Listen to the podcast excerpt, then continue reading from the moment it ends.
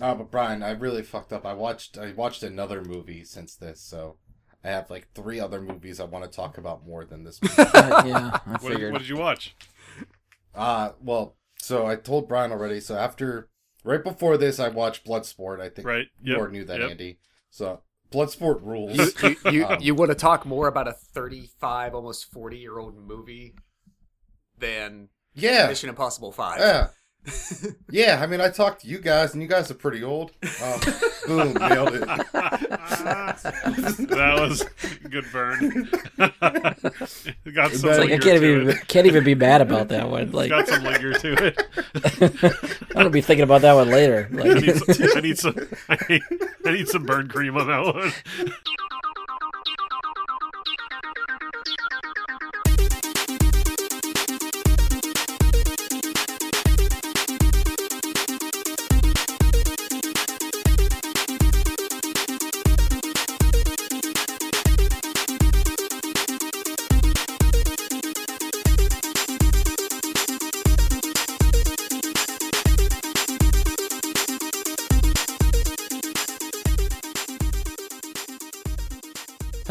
Welcome to another episode of BryGuy and Super Friends. I'm your host Brian Labick. Joining me for this episode are two people continuing their movie mission: Andy Stoles What's up, Pop Up Podcast people? and Ian Leidick. Who am I? Ian Leidick. Ch- ch- check out my podcast, Boko no Wrestle Young Lion, the number one podcast about Eastern Europeans wrestling actual fucking lions on Kick.com, the best streaming service of all time. My co-host, Nikki Chubbs, and I break down all the action, including weekly pound for pound rankings, available on all podcast platforms.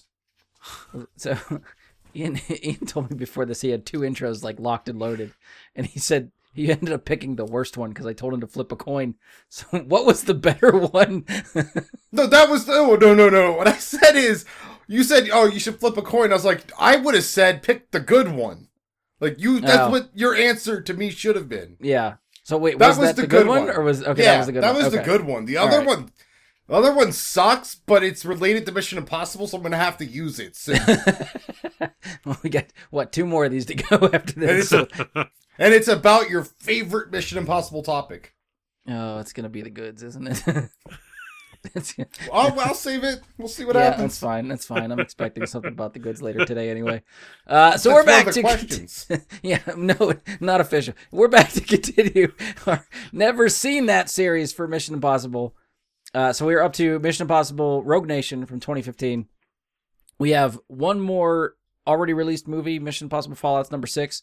Uh, we're trying to do this every two months. That will lead us up to Mission Impossible: Dead Reckoning in July. Uh, Which so is where seven. we're, uh, yeah, Dead Reckoning would be seven. Fallout Okay. is six. Yeah, This one is number five. It's called. Rogue Nation. Okay. Yes. So yeah, between now and I guess we're in April. So I guess by the time we do uh Fallout, it could probably most likely be sometime in June, and then the next month we'll try to. So we fell, I guess we fell a little bit off the timetable, but still close enough. I mean, we're still gonna finish it before. Yeah. So as long as we get it what I think- before Dead Reckoning, I'm fine with I that. I feel like that was the whole point of the timing. It wasn't like we'd get six in, and then in two months, seven was coming out. well, I think I feel more- like seven's at the end of July anyway, but I'm gonna force myself. I, to was look I right feel now. like it was just more about like let's make sure we can fit them all in. right. Yeah, it was more of the pacing just to make sure we're on on track. hmm I don't know why I'm looking the release date up already. June, July 14th, so it's the middle of July. So even if we're like mid June, yeah, still about a month away. That's fine. Um, so if you're wondering, we could do it the day before. It- yeah, it's fine. Uh, so if you're wondering what the the never seen that stuff is all about, it's pretty self-explanatory. I think these are has has always been envisioned as a way to introduce uh, someone to a movie or series that you're maybe surprised they haven't seen yet, and we kind of feel like that they should see. So we start off trying to record a little bit before watching the movie just to see how much people know going in, and then we'll break to watch the movie. You can too if you're going along with us, and then uh, come back afterwards, and then we'll all sort of give our thoughts on what we just watched.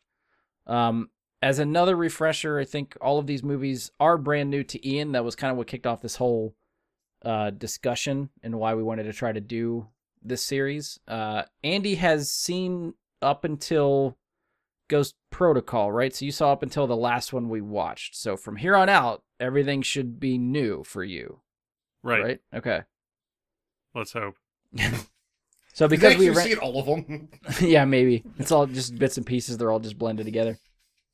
Uh, but yeah, since Andy hadn't seen the later ones, and I think it, he had said it's been a while since he's seen the earlier ones, we saddled him along for the whole ride. So he's been here since the beginning, since we've watched all of them. Uh, we've been subbing out Josh and Mike uh, here and there for for some of them. They kind of picked which ones they wanted to do. So Josh will be on this one later uh, when we get to the actual review review part and thoughts of after the movie and stuff like that.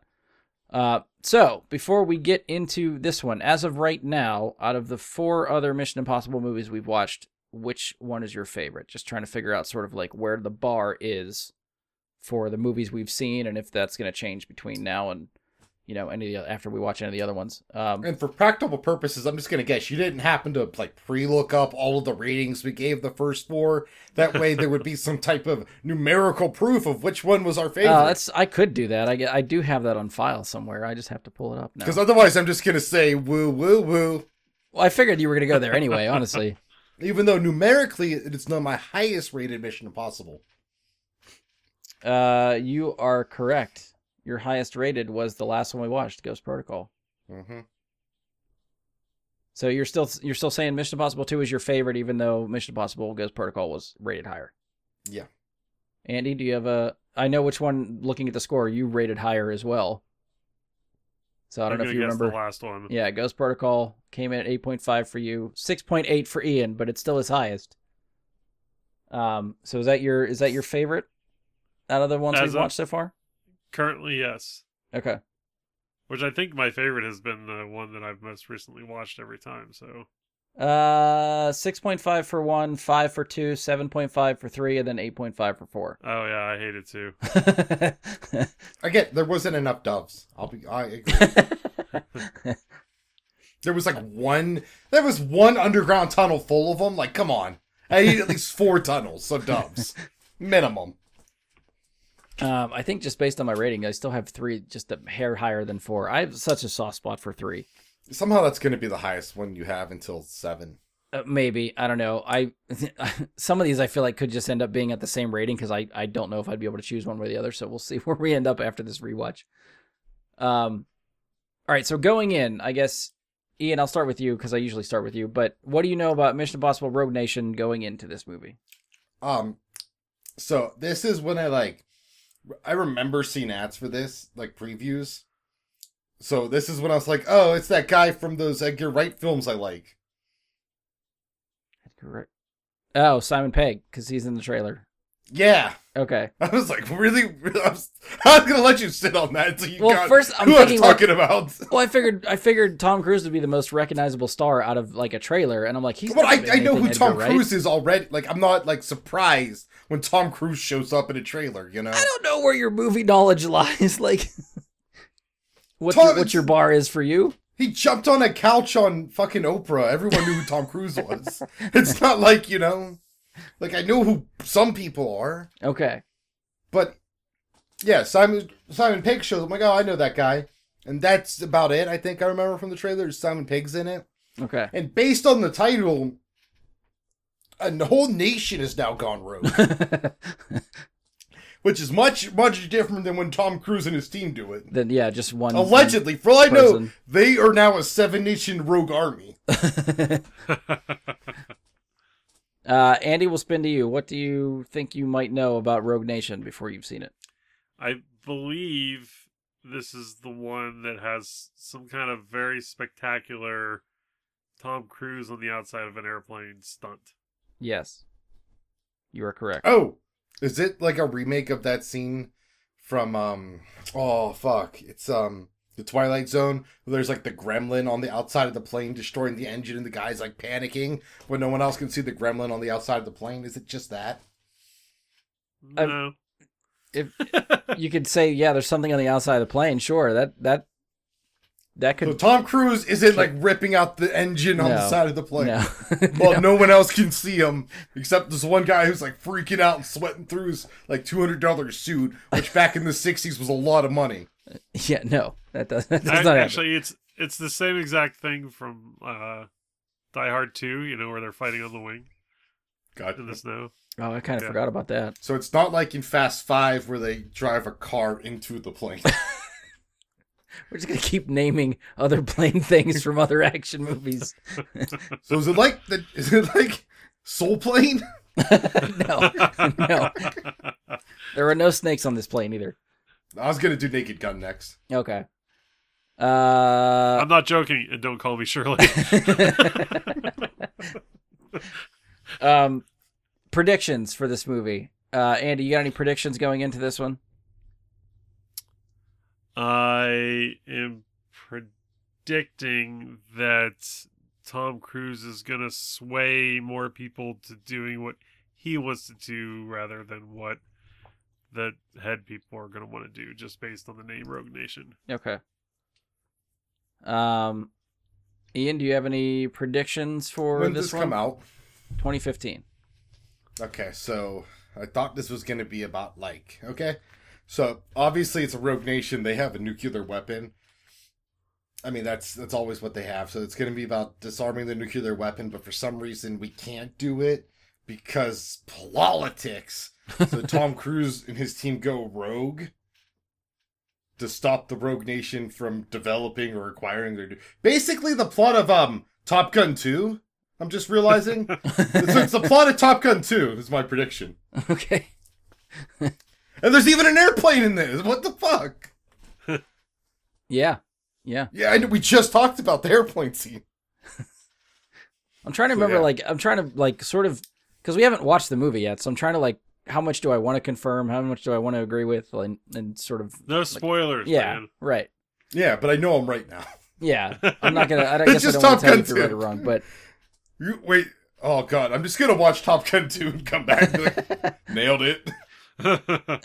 Uh, so for for with this movie, we do get a director change again. Uh, this one ends up being Christopher McQuarrie, uh, and I, I think yeah, from from here on out, I think he directs all the other Mission Impossible movies. So he does Okay. Rogue Nation, he does Fallout, he's doing Dead Reckoning Part One and Two. So they have locked him in.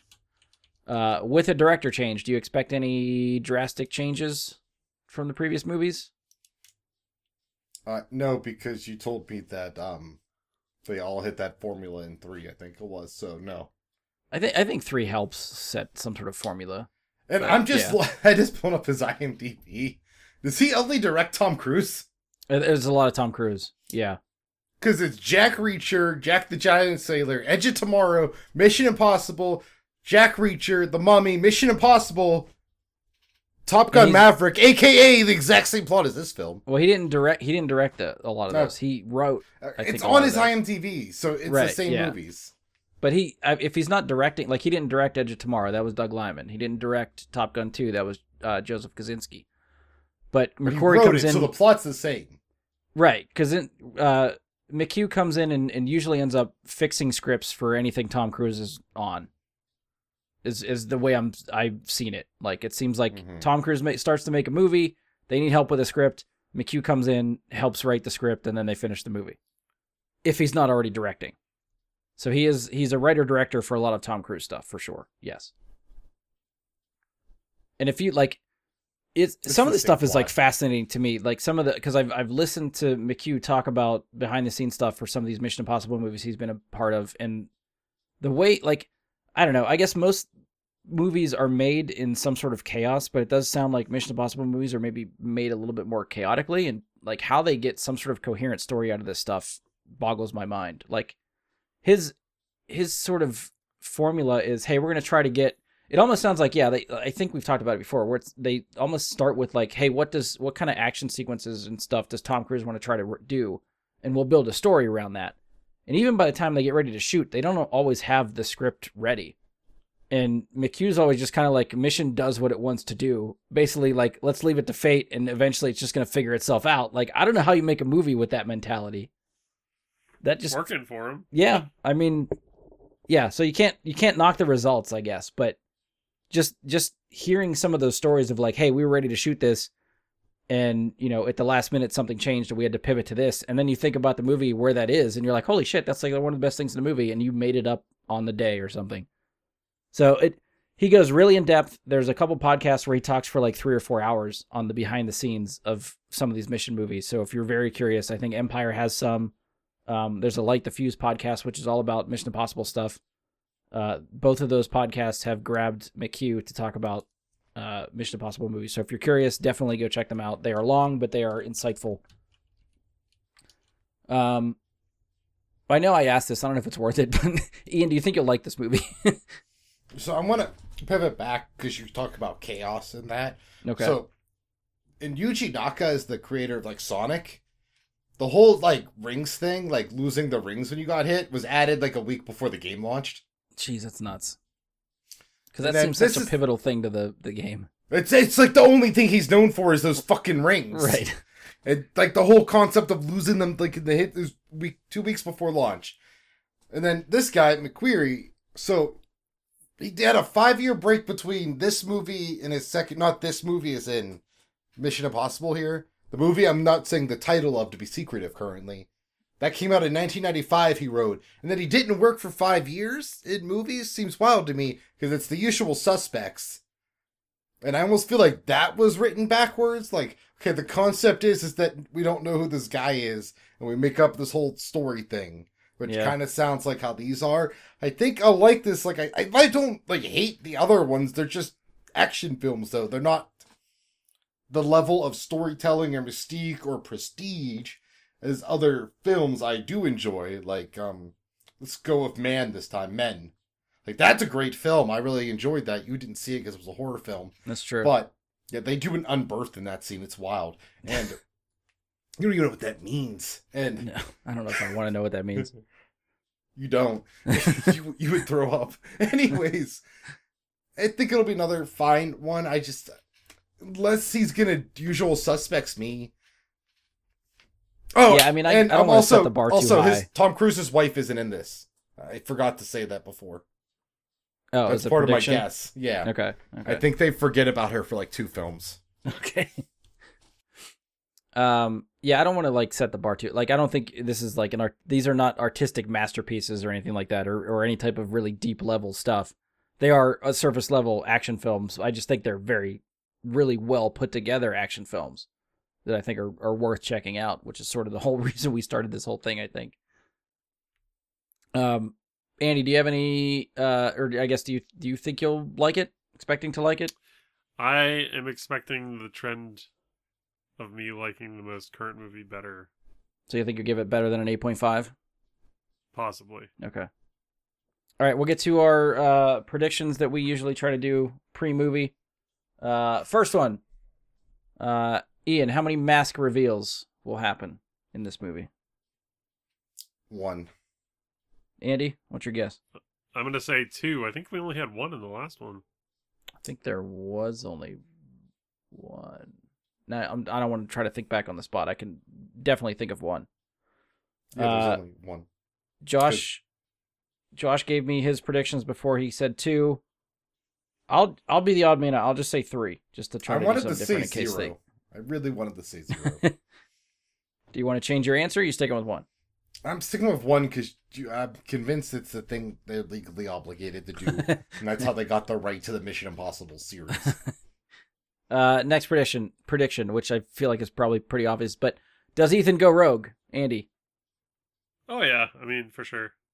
Ian, I think he starts the movie off rogue, unrogues, and then re-rogues. So so two rogues in one movie. No, he, he he's pre-rogue, What do you mean pre? Like he's like already Moulin rogue at the Rouge, beginning. like Mulan Moulin Rogue. I don't know. I just made that up. I don't know what that means. just yes, I think he goes rogue. Okay. I just wanted Uh, to say that movie title. Uh, Josh said by definition of the title, yes, he goes rogue. Uh, I'm also gonna say yes, he goes rogue. Uh, is there or does Tom Cruise ride a motorcycle? Ian, yes or no? yes, Andy, Negative. uh, Josh said absolutely, so he's I guess feels pretty confident. Uh, I am also going to say yes. Uh, what the hell? he probably rides it on the fucking helicopter. I mean the airplane. Um, the other question we have is there a mission related helicopter? So is a helicopter not just in the movie, but it has to be used for some sort of mission for Ethan and his team. Yes. All right, Ian says yes. Andy? No. Andy says no. Josh says no. Uh, I'm going to say no as well. You can't redo the plot of Top Gun without a helicopter because they can't use airplanes, obviously. this isn't Top Gun. Uh, all right, the big one. How many times does Tom Cruise run? So again, this is starting and stopping. If he's run, if he's in the same scene and runs to a stop and then runs again, that's two. If he runs into the next scene, that is one continuous run until he stops, and then we count again. So, what's the prediction for how many times he runs? Which the I feel like we probably haven't been like spot on accurate in any of the ones we've done. I feel like we've gotten ballpark numbers, but if we go back and actually try to check our math on any of these movies, I feel like we're probably wrong. I feel like that being said, we probably underestimated a lot of times he's run. Yeah. By our definition, yes.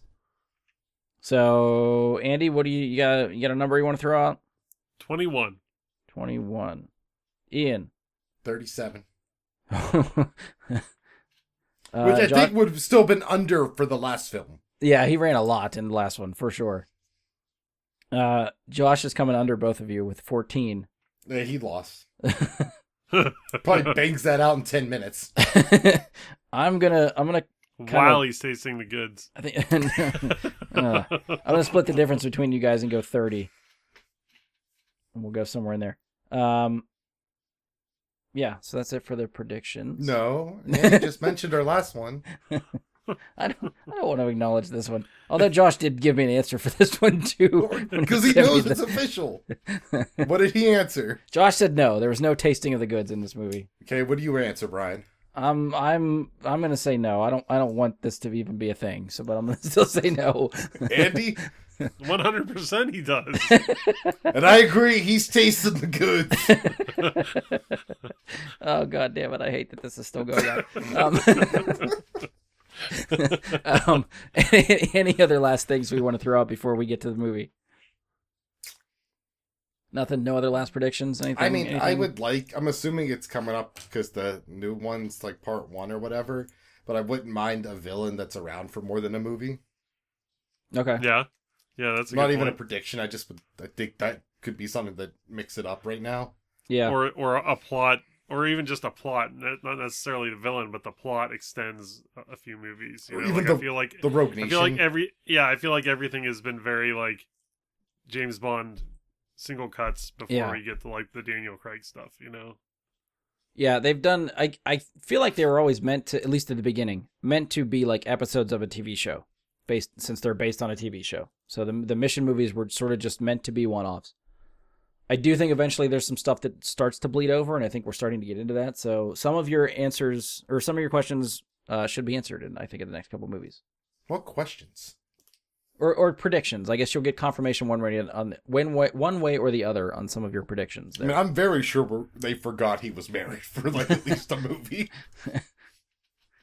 Um, all right, I guess that's where we will stop. We're gonna go watch Mission Impossible: Rogue Nation. Uh, feel free to take a break with us, pause us, we'll go watch the movie, or you know, if you've already done your homework and, and you've watched the movie, you can just continue on after this, and we'll we'll talk about it together. Uh, either way, we're pausing for the movie. We'll be back after we finish, and we'll see you all on the other side. So we are back for Mission Impossible Rogue Nation. Uh, we finished our viewing and we've picked up another person. So we have Josh Zorich joining us for this part. Is it is it me or is it Mike Bradley in a me mask? Voice changer and all, right? That's how they do it. Spoilers, it's me.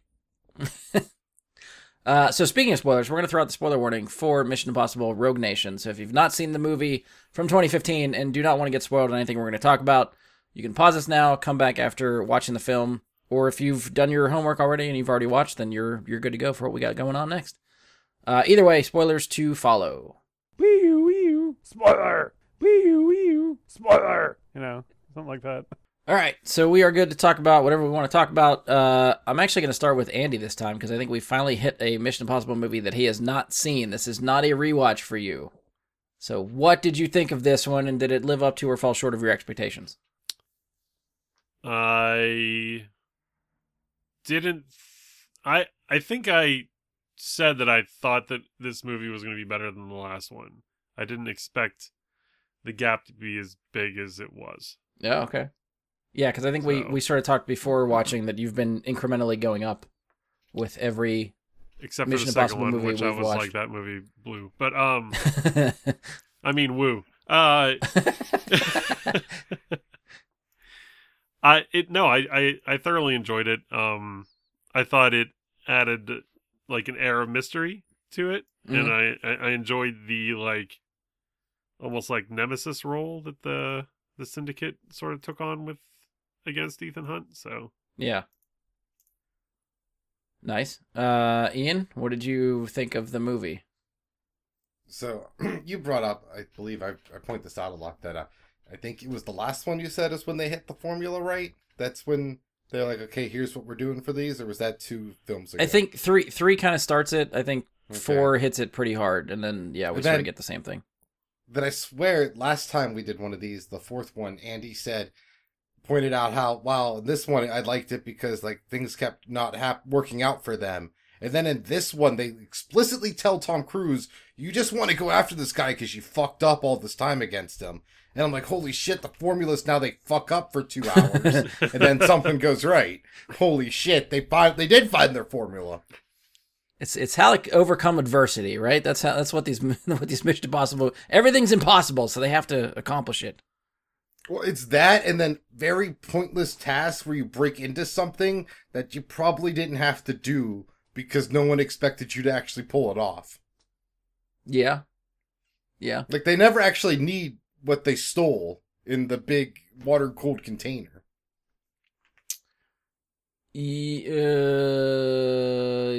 kind Yeah, of. Yeah, they did. It's it's always it's always a thing. They always get something to lead to the next thing, and then the thing they just I mean, got is at kind best, it gives him the fifty. He's like, I'm a computer now. You know, it's that's Tom Cruise becomes a computer, a mentat, if you will. oh, because of the the photographic memory and stuff with the bank accounts. Yes, That I'm assuming he lied about. I think he remembered one bank account. which I guess you could you honestly could go either way. Like, do you think it was just a bluff, or do you think he actually memorized all that stuff? And I thought they established it. I don't. I couldn't pick it out off, off the top of my head, but I thought they established in some other movie that Ethan does have some sort of photographic memory.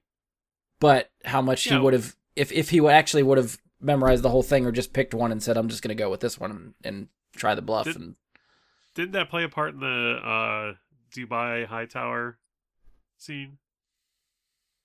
maybe I could have sworn. I can't think specifically where or when, but But I- but I feel like like uh, an agent in his position would have training for some such a thing.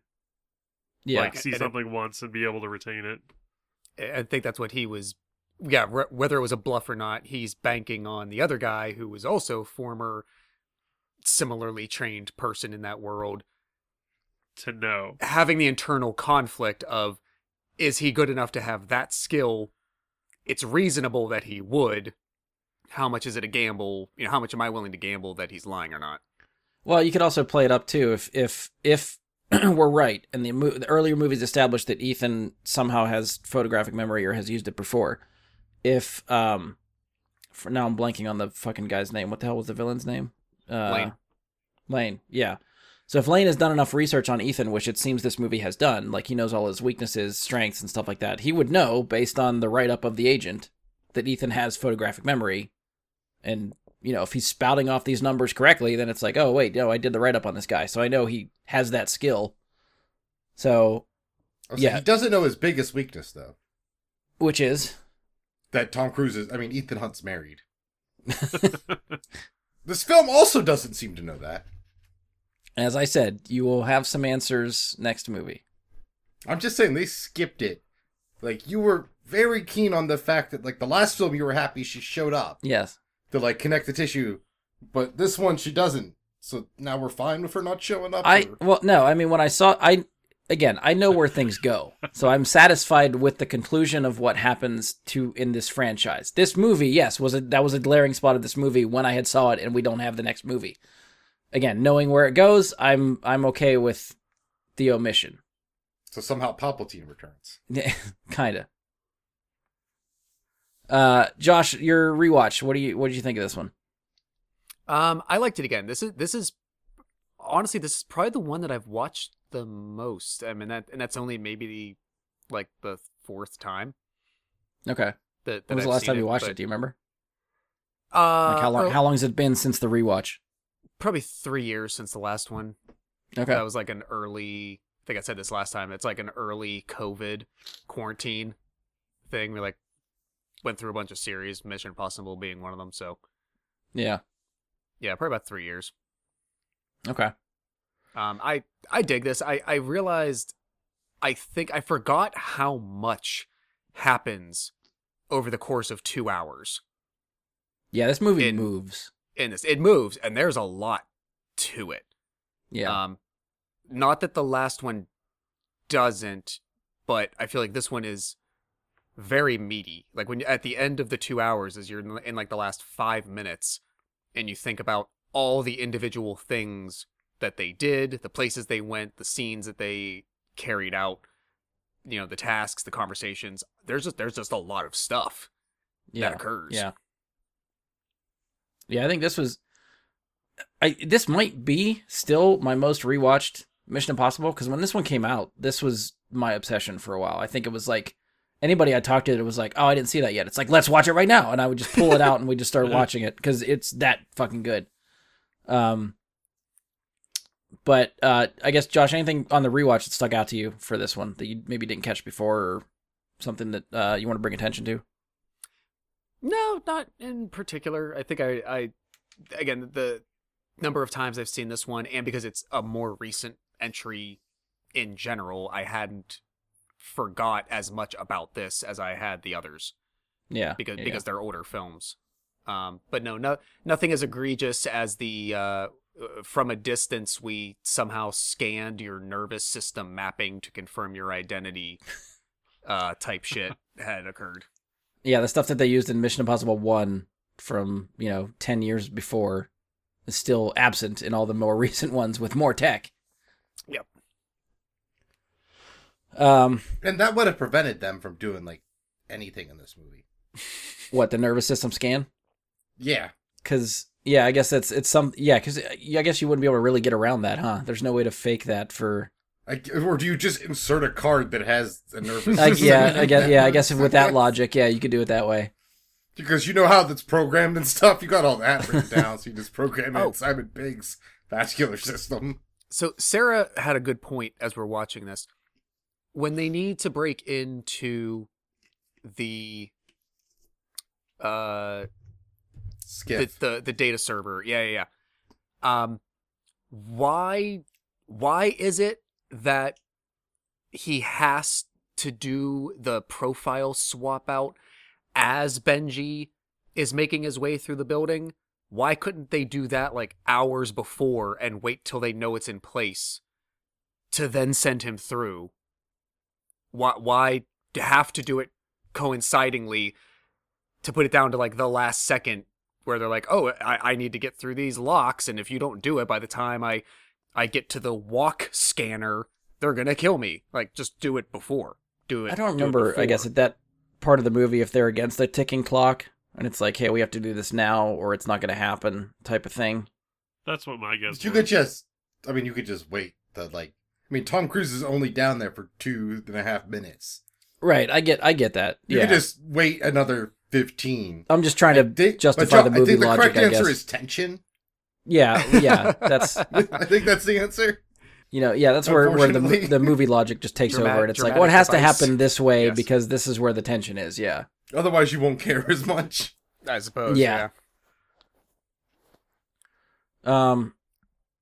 I guess uh we'll go back to Andy. Any anything stick out to you for this one that you really liked? Any the like comparisons to the other ones that stick out? I thought the lead actress in this was better than all the lead actresses in all the other movies. That was the Ilsa character, Rebecca Ferguson. Yes. Okay. Yeah, she's great. and some of the technology I thought was really awesome. The uh, uh, combination lock thing that uh, Simon Pegg was using was Is that that little- cool. that little ring thing? little ring thing, yep. Yeah. And then I liked the actual like tumble lock, like digital thing that would show where the tumblers went. Oh, yeah. It was really cool too. Yeah. Uh, Ian, anything stick out to you that you liked, maybe compared to others? I mean, maybe not compared to others, but something I liked is um, there's um a scene where they're pretending they're playing out what would happen if they put a mask on Simon Pegg, Oh yeah. and um, you know there was an internal debate: does this count as the mask gag if it didn't actually happen? so that's also you know it's like huh, you know it's real it's a real thinker moment. And then, you know, they do the scene where they're actually putting it on, and the person I'm watching with pauses the film to be like, How do you think they did this? Now, nothing keeps me engaged in a movie like someone pausing it to ask me a question about the movie. You're welcome. You're welcome. But they point out that oh, that's actually not a mirror. That's just a that's just maybe a window. There's probably not even glass there. Yeah, it's not- They yeah. just filmed Tom Cruise and the other actor standing there, and the backs of other people over here.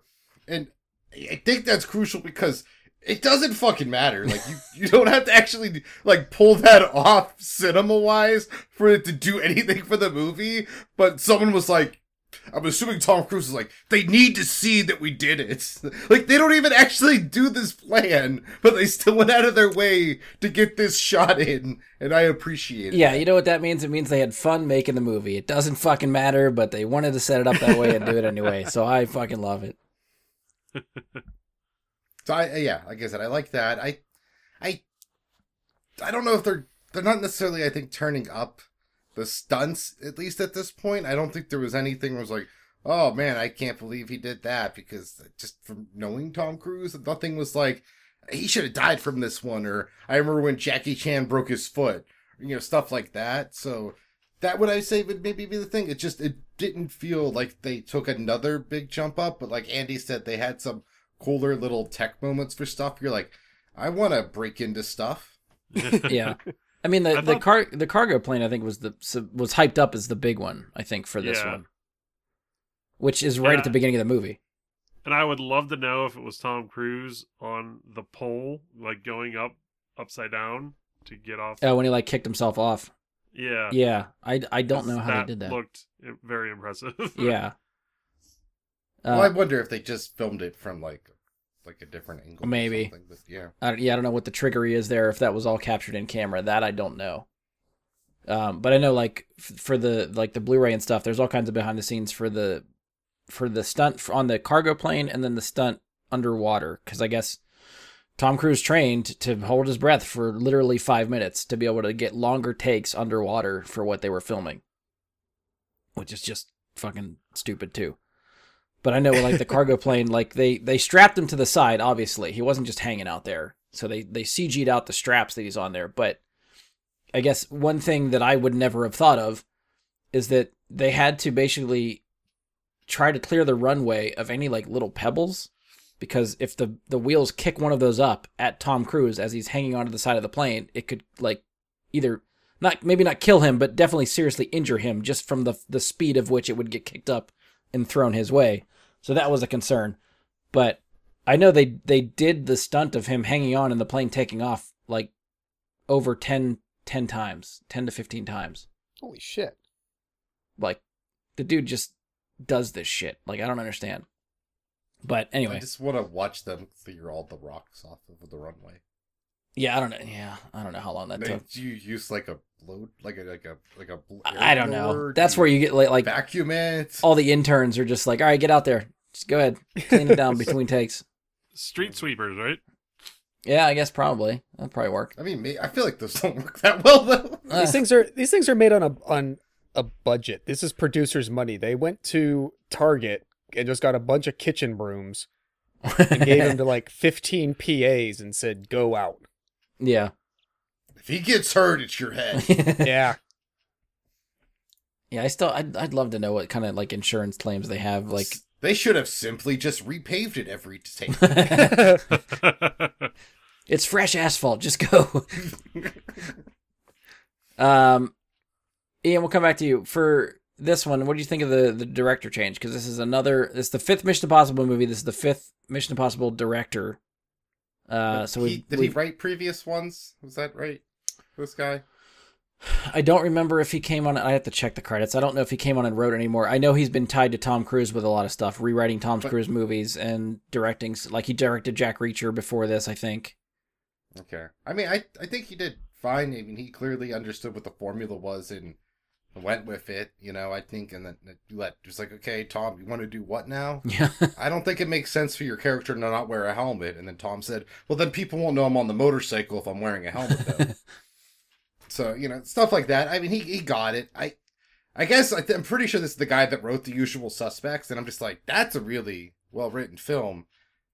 Not to say this is poorly written, but like that's not maybe that's not really the point of these though. At the same time, yeah. like the point of these aren't to be like philosophical questions about the nature of the CIA and their involvement in the rogue nation they created. we blame that on MI5 and we kind of gloss over it. Yeah, exactly. Yeah. So, you know, I, I think he did what you want a director to do in this. You know, what you need from your big budget action summer cum bluster movie guy. Well, I mean, I think these these this one especially, and I'd even probably classify the next one in there too. And I don't know if I would say this about some of the other ones, but this one and the next one would I think would fall in the category of like summer blockbuster popcorn action movie. Like I think they fit that bill, and so does Top Gun Maverick. And I know Christopher McQuarrie helped write Maverick too.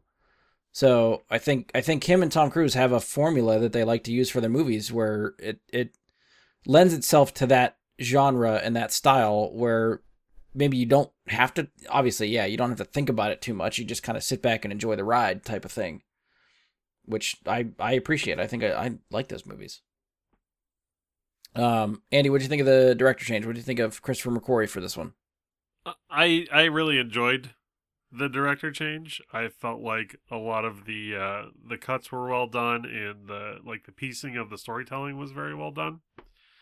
And I felt like I was actually worried about the the antagonist. Like all, all the other times, I'm just like, ah, you know what, they'll get him. Ah, you know what, they'll get him. this one, I was like, wow, this guy has thought ahead on every single thing. You know, Yeah. I enjoyed that. yeah i, I think the uh, definitely i think I, I feel like one of the more memorable villains in the series uh josh what do you think of mcquarrie directing Well, as, as you were talking about his writing credits, I, I pulled him up here, and yeah, his uh Tom Cruise writing relationship goes back to Valkyrie. Uh, in like 2008, the one about uh like German soldiers who had a plot to kill Hitler. but uh, he did some things directed after by that. someone you don't really hear about anymore That is true. Yes. um, but then he had some things in between there where it's like, ah, okay, like The Tourist. Um, oh is that that He- johnny depp one yeah. Uh, he's also a writer. He wrote, wrote and directed uh, Jack Reacher. You're right, which was his Mhm. first movie that he directed in 12 years. He's only directed four movies. That I didn't realize. Uh, something called The Way of the Gun in 2000, which kind of sounds familiar, but I feel like that's a title that could sound like a lot of movies. So maybe I never saw it, but he did that. But then it was 12 years until he does Jack Reacher. Then he writes Jack the Giant Slayer about Jack and the Beanstalk, reimagining. Um, gets back with Tom Cruise in a way to do the screenplay for Edge of Tomorrow. Mhm. Uh, then he's on Rogue Nation. Now, in between Rogue Nation and the next one, Fallout, though, this is a little bit of a strike against him. He's credited as let me see if he's a sole screenwriter. He he's a a co-screenwriter on The Mummy. Well which- again tom yeah, cruise is again Tom there, Cruise, but trying to help salvage that one maybe horrible. It was even directed by Alex Kurtzman. Um, but yeah, so that's I'm sorry. The Mummy is a strike against all of like everybody involved in that. I, I want to Um, know the behind the scenes of that one because I feel like that's a train wreck behind the scenes. Probably. Um, but at least I, okay. So back to his. I digress. His uh director chops on this. I think for as much as was going on here, um, I think the other guys nailed it. There, there's it's it's it's chunky, it's meaty, but there's pacing, there's tension. You do get a sense that there's stakes. It's a movie, it's a franchise, so you're never like, oh no, this is it. They're gonna get Tom this time. They're gonna get Ethan. But there can always be collateral damage. There can always be lasting effects of he might stop them, but what do they do, you know, in the meantime before he gets there? Um, Yeah. yeah, there's very uh, he does a very good job at, at keeping you on the edge of your seat, not quite sure what will happen before the resolution occurs, and and like to what degree shit will ha- like you know deconstruct. Right. Um, so I I definitely give him a uh, an A plus on this. yeah, I I feel like more recently I think I've started f- paying attention to McQ and like what he's writing, what he's directing, and I mean he hasn't really stepped away from Mission Impossible all that much because he's locked in pretty much to this franchise right now. He's he's done this one, he did Fallout, and he is doing the next two. So he is he is our Mission Impossible director for the foreseeable future right now. So if you like this one and you like Fallout, then we're I'm hoping we're in for a good ride for the next two after that. Uh, but yeah, I and I, Josh, I know I mentioned it to these guys prior to watching the movie. I don't know if I've talked to you at one point about it, but the the hearing McQ talk about making these movies is really really interesting to me. I know he's done it on a couple podcasts that are like three to four hours long, where he just talks about making uh, Rogue Nation on one, and I know he talks about Fallout on on another one. But it, it, the at the rate at which it sounds like they're sort of flying by the seat of their pants when they make these movies, and the the way they turn out, the way that they do, I'm like, I don't know how you accomplish that shit, but kudos to you because that is impressive. Um, all right, so we'll move on to some of our maybe repeatable questions that we've done. Uh, cold open. What'd you think about it, Andy? Cold open was the cargo plane scene. Yes. I thought it was very well done. Um, I liked that it had some humor to it. the Benji sort of watching Tom Cruise do the thing instead of actually trying to open the door, and then opening the wrong door twice. Um, yeah, I just it, I I feel like that was the most engaging and exciting cold open so far. Okay. Ian, what'd you think? Cold open. So I, I think it goes back again and again to this formula they hit where Benji has to do something that's comedy. Like it's got to be a comedic opening, and Benji has to be doing something and getting yelled at by at least one other, if not three other people.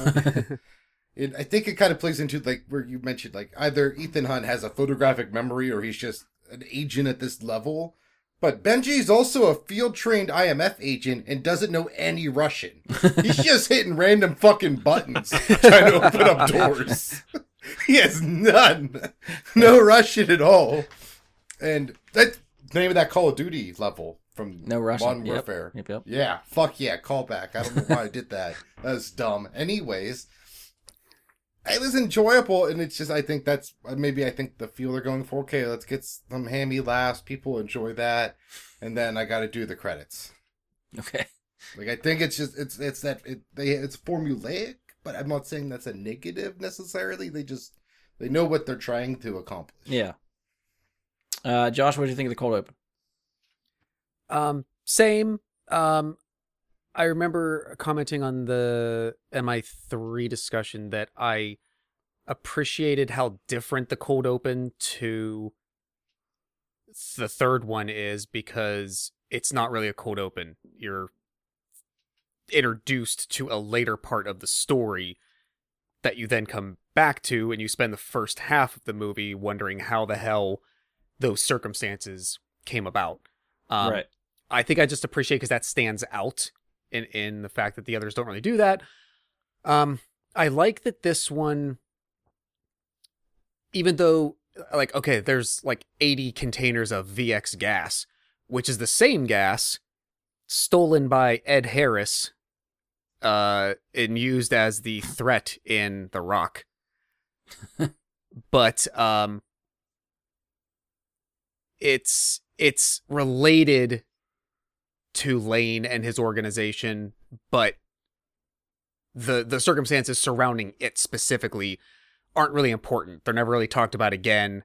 It's just Right. at least integrated into the rest of the whole, um, as opposed to it just being a random mission occurrence that they're involved in that they just needed to use for an opening action sequence.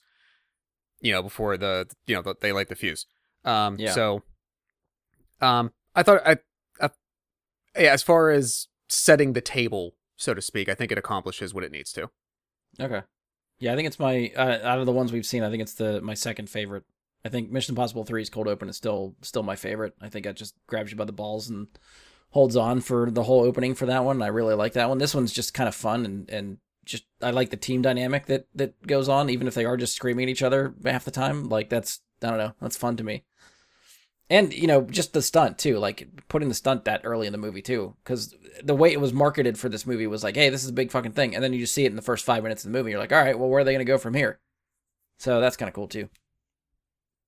Uh, next question, I think that I usually like to throw at Andy. Andy, can you describe to us what's the villain plan? Huh. Not, Um, to, not to put you on the on the spot. the villain's plan. I don't know what his overarching plan was. That's good because I don't think I remember either. Oh, I do. okay, what do you got? It, He- well, he- the he- whole planet. Yeah, Andy, you got it. he wanted to taste the goods. So, and by good, you of course mean the red box, and he wanted the two point two billion dollars to run his secret organization that was promised to him. That was Oh, the yep, plot of the yep, yep. movie. Okay. Yeah. Yeah. It's a real simple one because he doesn't want to destroy anything. Like he does want to, but that's not the end goal of what he's doing in this movie.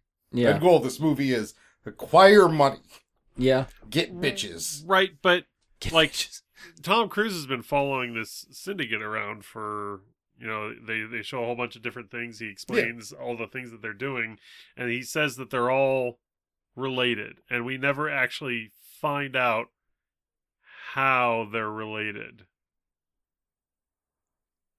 Yes. Correct.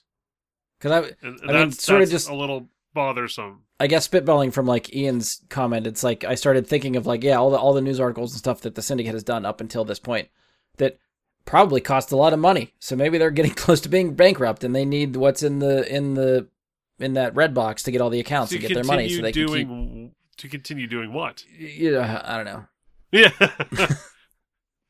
That's Well, that's they- what's always kind of funny Where to are they me. Going like with all this? the what movie are is- going to do with all this? It's like this is There- this is sort of why I ask the questions because I think the movies are good. I enjoy them, but when you stop to like think about what the plan is, it's so just like moving you from one thing to the next that you don't really stop to think about it when you're watching. But when you're done, you're like, okay, can I put all that together and, and piece the plan together? And half the time, I don't feel like you can.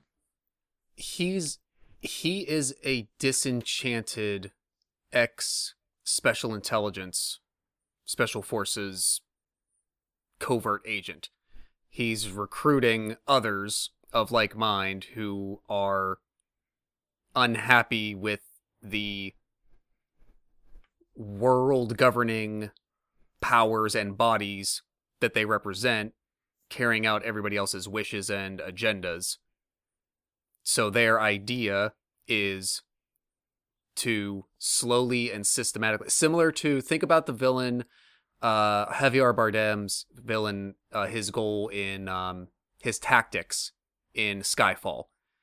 It's not just hold the world ransom with weapons all the time. It's um, break apart the institutions that hold everything that that prop the system up and the system Right, is okay. the system is international conglomerates the system is aristocratic governments and overly developed nations like ourselves and first world countries etc so the things that he points out at the beginning with like all those newspaper clippings and whatnot where there's like the things he points out to benji um after they leave the opera where he's like uh, uh there was a um like a train derailment somewhere and there was a power plant that exploded etc he's trying to destabilize Yeah. to bring about circumstances that will undermine the things that support the status quo of how the world carries on in the modern era. It's a that. long game and it's it's a lot of chess moves. It would take him a long time to get there, but I I saw it as he he's a disenchanted person who's angry at what you know, quote his government did to him and the things that they had him do.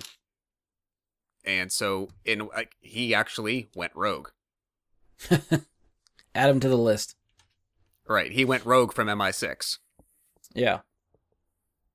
Uh, all right. So speaking of, I guess Lane and the villain's plot. So what do we think of of Lane compared to previous villains? I think Andy already sort of answered that this is what one of your favorites, or if not the favorite. Um, most, Ian, the most threatening, I would say. okay. Ian, where does he stack up against the other villains we've seen for you?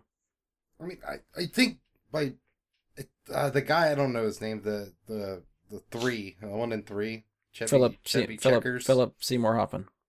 Oh, and yeah, um, Philip Seymour Owen Hoffman's son was um like actually more threatening in the sense that like physically he could hurt Tom Cruise more. I think like, but Lane's more threatening and he's maybe smarter than Tom Cruise or at least more cunning or daring. Yeah, yeah. So I think that would be the comparison. So I think it kind of. Do you want a more physical like villain or do you want a more cerebral? So I think take your pick there between the two, Okay. and I would go physical for Tom Cruise because I think it's a little more interesting for an action movie when it's a fighty fight guy. okay. Uh, Josh, what do you think of this villain compared to the other ones we've seen? Uh, I'd agree with a lot of that. I think the thing that lets him stand out is again, so MI4 is literally as as straightforward as you can go. Get a nuclear weapon and use it to blow stuff up and kill a lot of people. Yeah. Um at least MI3 and 5 are again, they're more systematic. Um they're just pieces of the world falling apart and the people orchestrating it and involved won't be affected in their eyes won't be affected bad enough in a short enough period that they can't reap the wealth benefits of the role that they play in it. So it doesn't matter to them if the world goes to hell, they'll be dead in 40 years. It'll take longer than that for the world to literally crash and burn and they're just going to exploit the hell out of reality while they're alive themselves. That's that's the idea. Yeah. But what I like about Lane a little bit better than the character of Owen from 3 is Owen's just the intermediary. He's a guy that gets people who want to do the bad shit, the bad shit to do it with. yeah.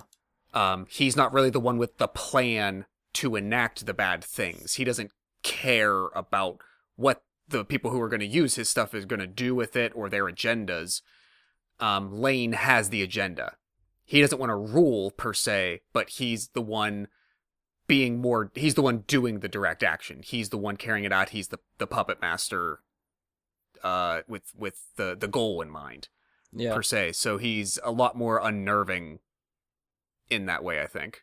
And he's so it's I think similar though to so what we said about Hoffman's character.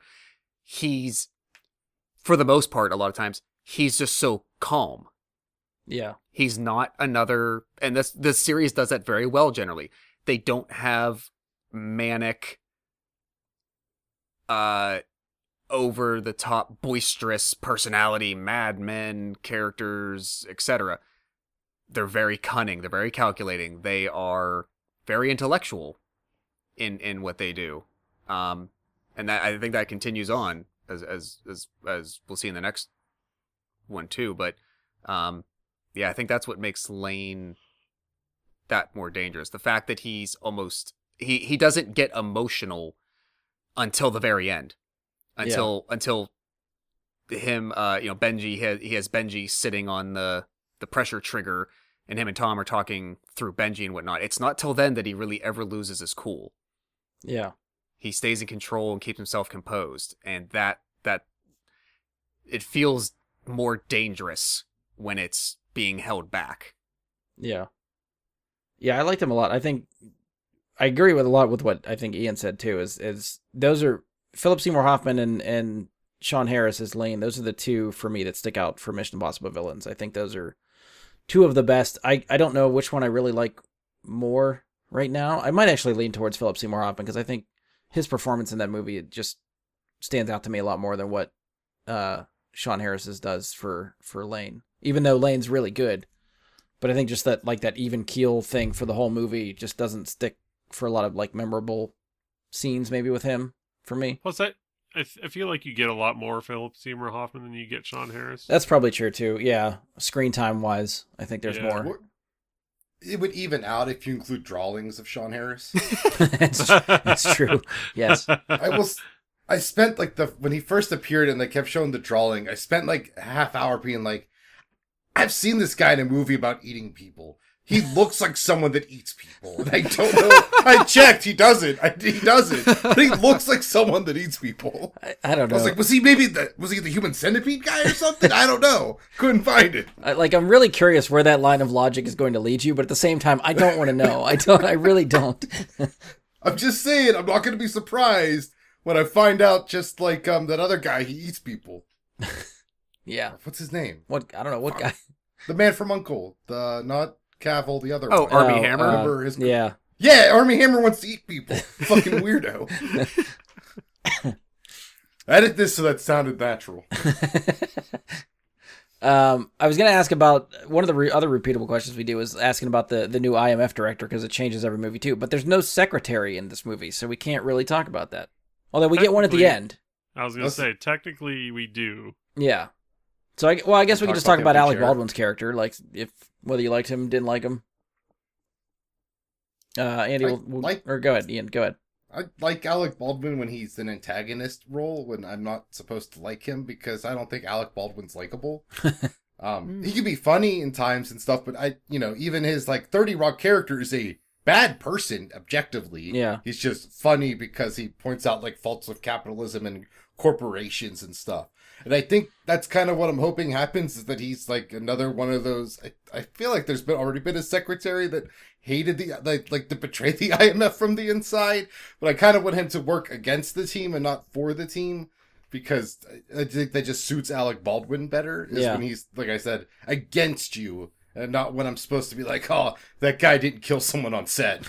Ah, Yeah, I did it. You do it.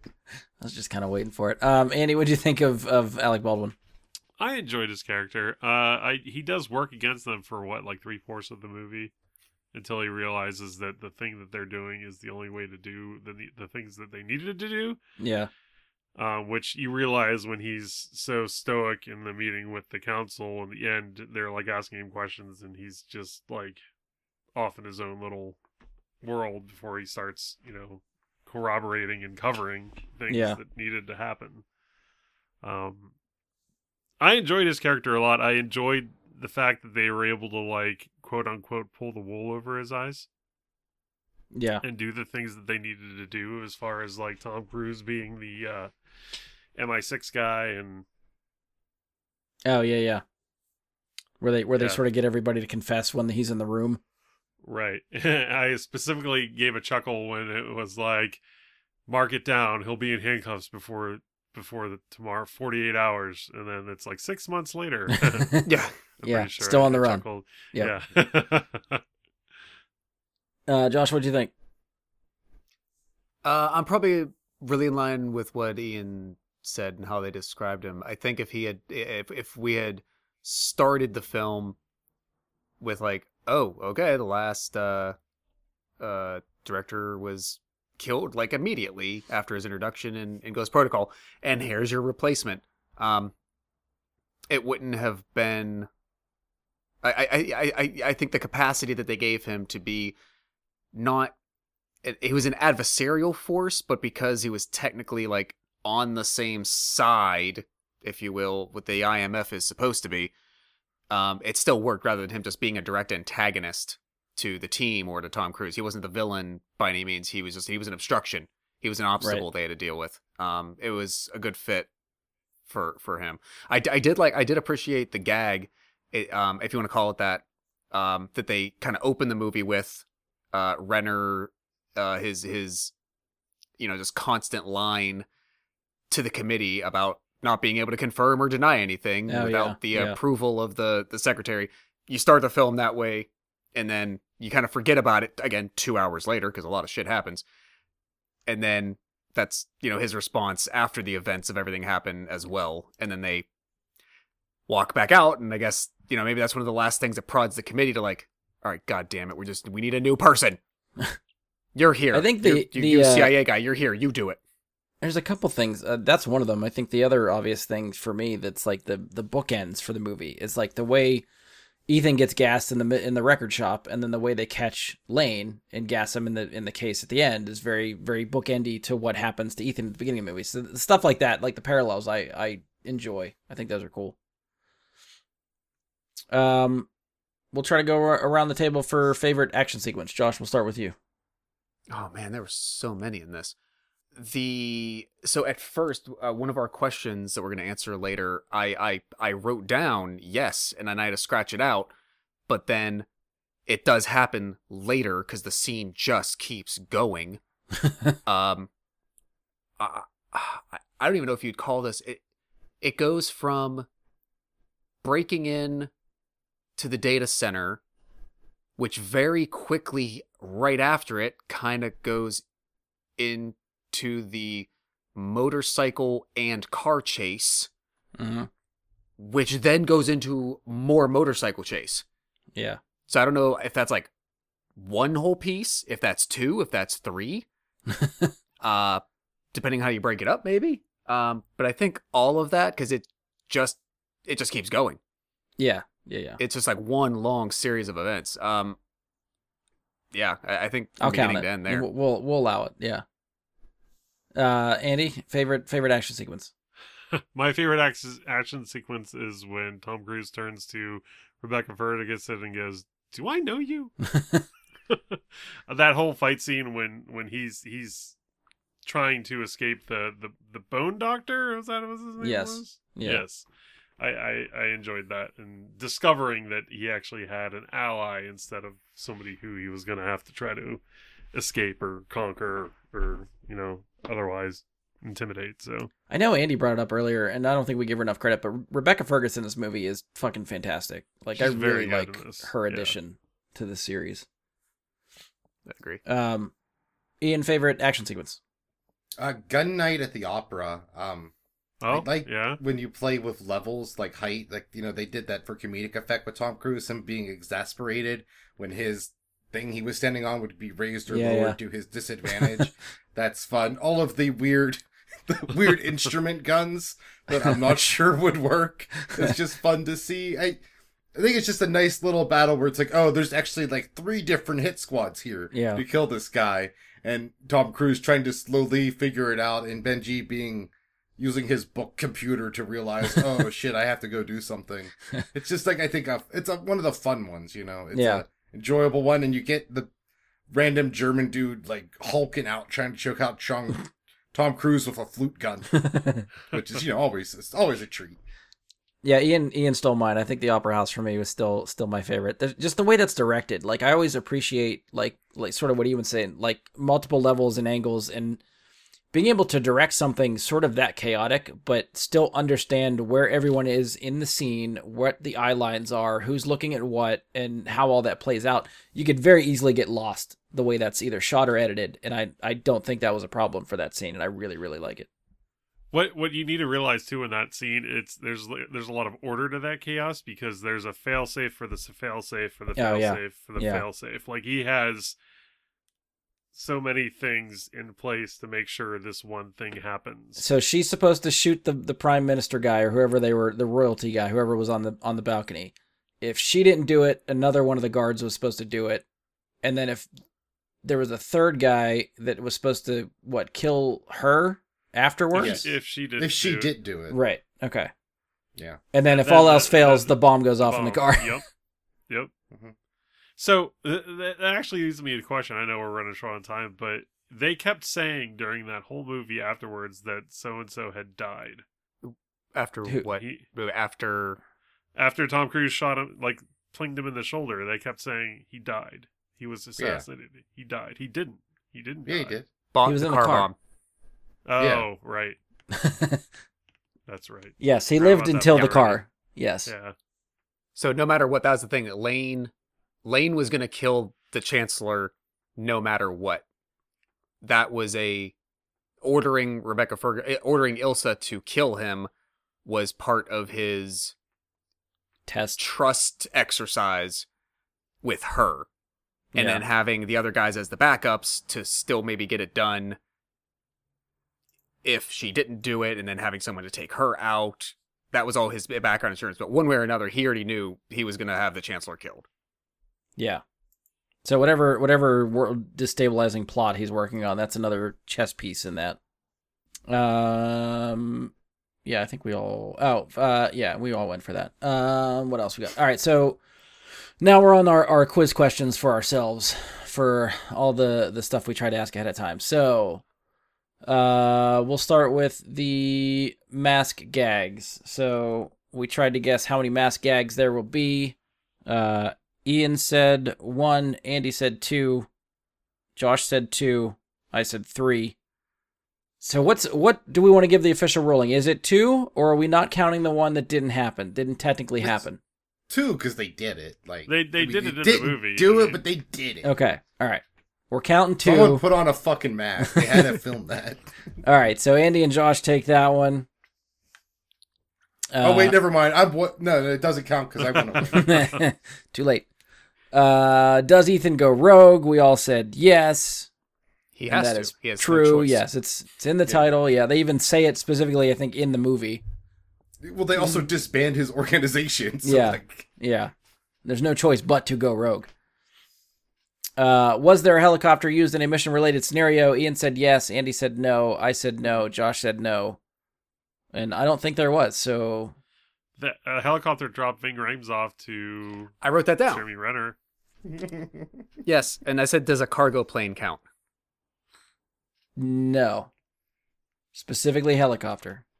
Okay, yeah, then no. helicopter drops Ving Rhames off to Jeremy Renner. And it had to have been mission related.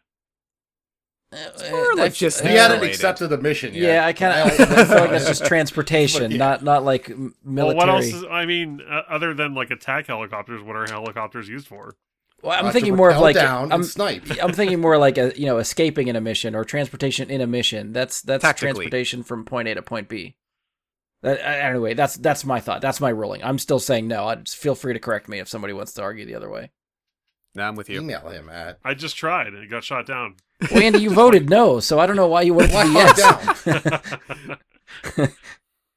uh, does Tom Cruise ride a motorcycle? Ian said yes. As soon as they were on screen, I yelled out, "Count "Counting." Andy said no. I said yes. Josh said absolutely. So I think yes. Yes is the the answer. There was definitely motorcycles to be had. That that was the one that I initially wrote down because I forgot that he chases in the car first. I scratched it out because I was like, oh wait, maybe he doesn't. He's just involved in one. Yeah. And then nope, Yeah. nope. And then yes, that was replaced No, by you got you got him to way the yeah. too close to those motorcycles to not get on them. Yeah. yep. He can smell them. Like, oh yeah.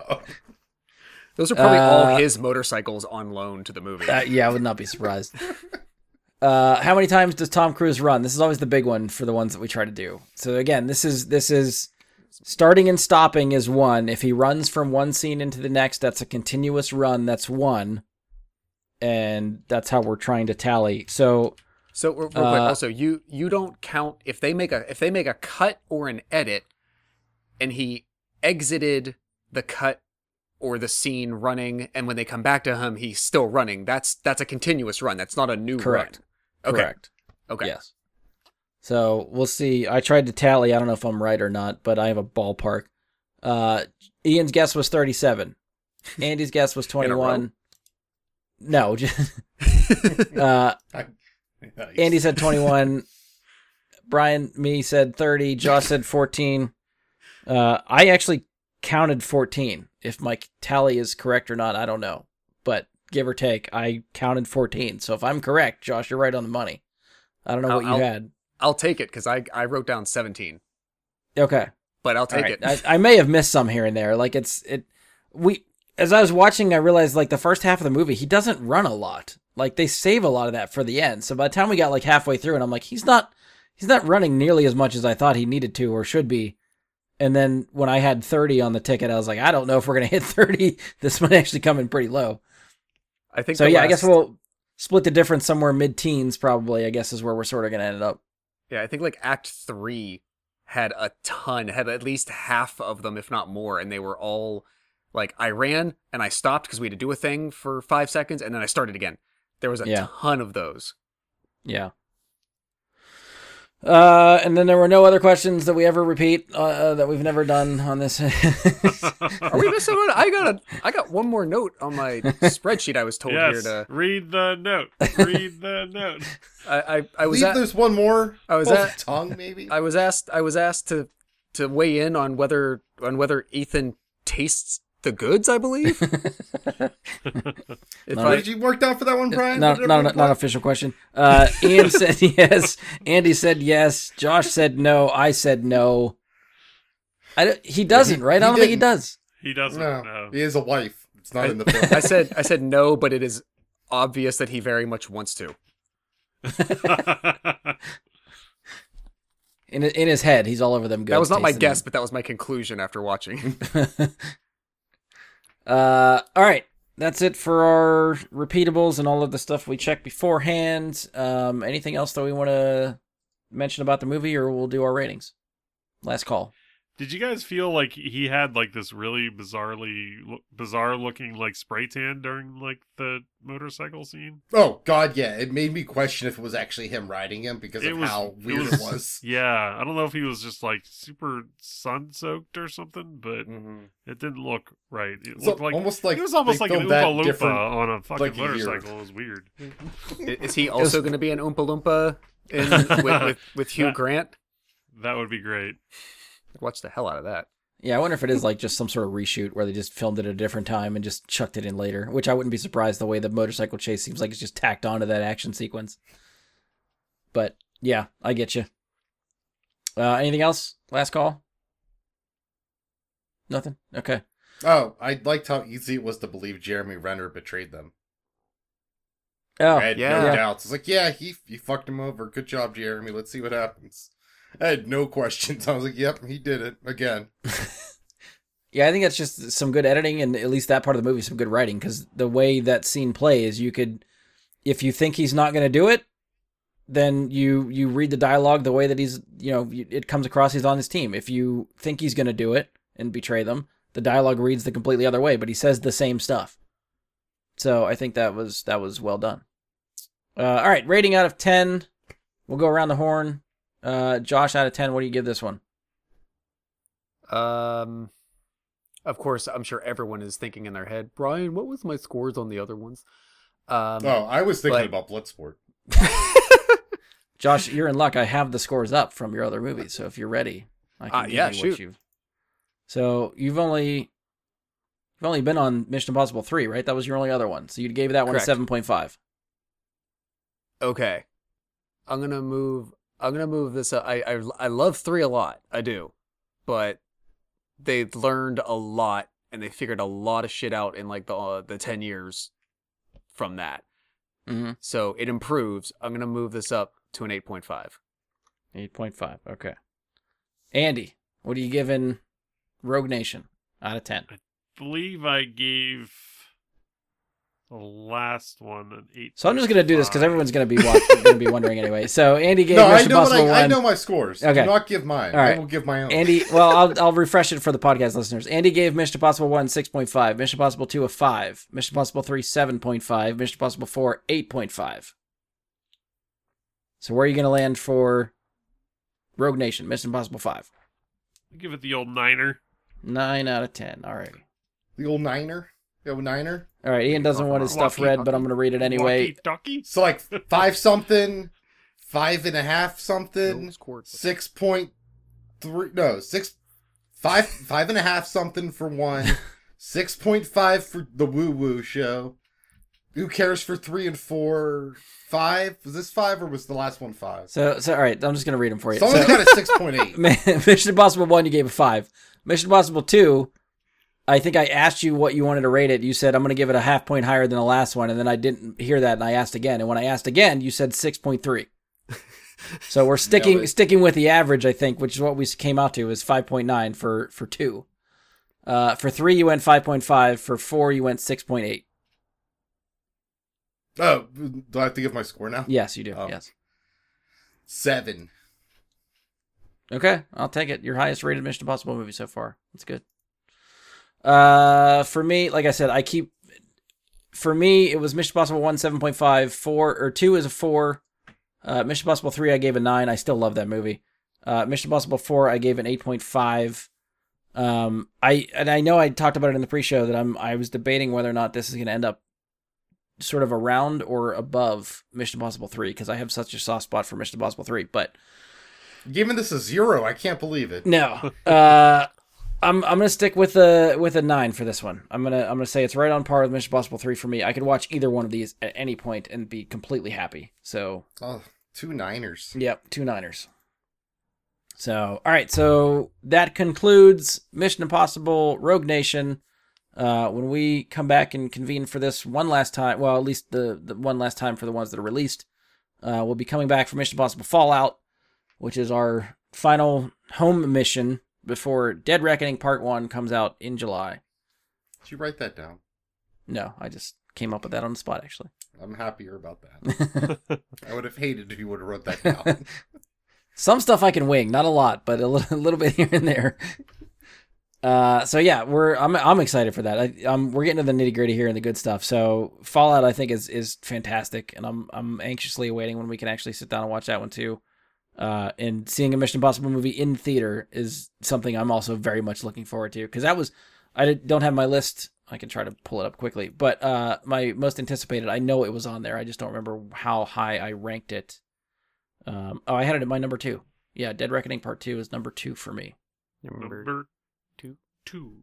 Actually, Josh, it's your number two as well. Number. All right, number two, buddies. Andy was your number. Uh, I don't know if I want to have that on my tombstone or anything. So, Uh, so- guys- somebody make us T-shirts or like bracelets guys that have that, sh- please. You guys sharing a wall. oh, and it's Stall from wall. Requiem for a Dream. Stall ass wall, buddies. Uh, I feel like it just, I just welcome. pictured as one of those shirts of like the almost stupid with the finger pointing next to you, so we have to stand next to each other. No, like it's that. with a turd. Sorry, I have no. Turd. s- I have no square to spare. That's what the back of the shirt says. Hey, hey, hey! How about a courtesy flush? All right, we're we're spiraling spiraling into some shit here. So we're gonna get going. Uh, if you've enjoyed the show, please support us. Leave a five star rating and review. Be sure to give us a share on social media. Uh, you can follow or subscribe to the show to keep up with us. We're on Spotify, iTunes, Google, Anchor, Stitcher, Amazon. Hopefully, anywhere you're finding a podcast, you can find us. Uh, check us out on Facebook, BryGuy and Super Friends, or go to facebook.com slash BryGuy Super Friends. Uh, you can leave us questions, comments, topic suggestions, any of that stuff there. Uh, feel free to try to email bryguysuperfriends at gmail.com. It's a legit email. I don't ever check it. Uh, hit us up on Twitter at BGSuperFriends. That I can see that we'll check. Uh, feel free to follow me on Twitch at Jedi BryGuy. That's Jedi with an I, Bry with a Y. Uh, whenever we uh, record any live shows, we will do it there. Um, today, we're, we're recording this on the 27th of April. Tomorrow is the 28th. Jedi, Star Wars Jedi Survivor comes out tomorrow. I have sort of talked myself into trying to stream that entire game, so we'll see if I, I, I will probably start streaming that at some point. But of course, by the time this comes out, it's going to be late. But you can always go back and, and check the page for any VODs and, and keep an eye out for the next time. It's not gonna it's gonna take me probably more than a weekend to get through that game. So keep an eye out for any future Jedi Survivor streams or if I stream anything else randomly. Uh, I will also do it there. Uh, but that's it. On behalf of Andy, Ian, Josh, and myself, thank you for listening, and we'll talk to you next time.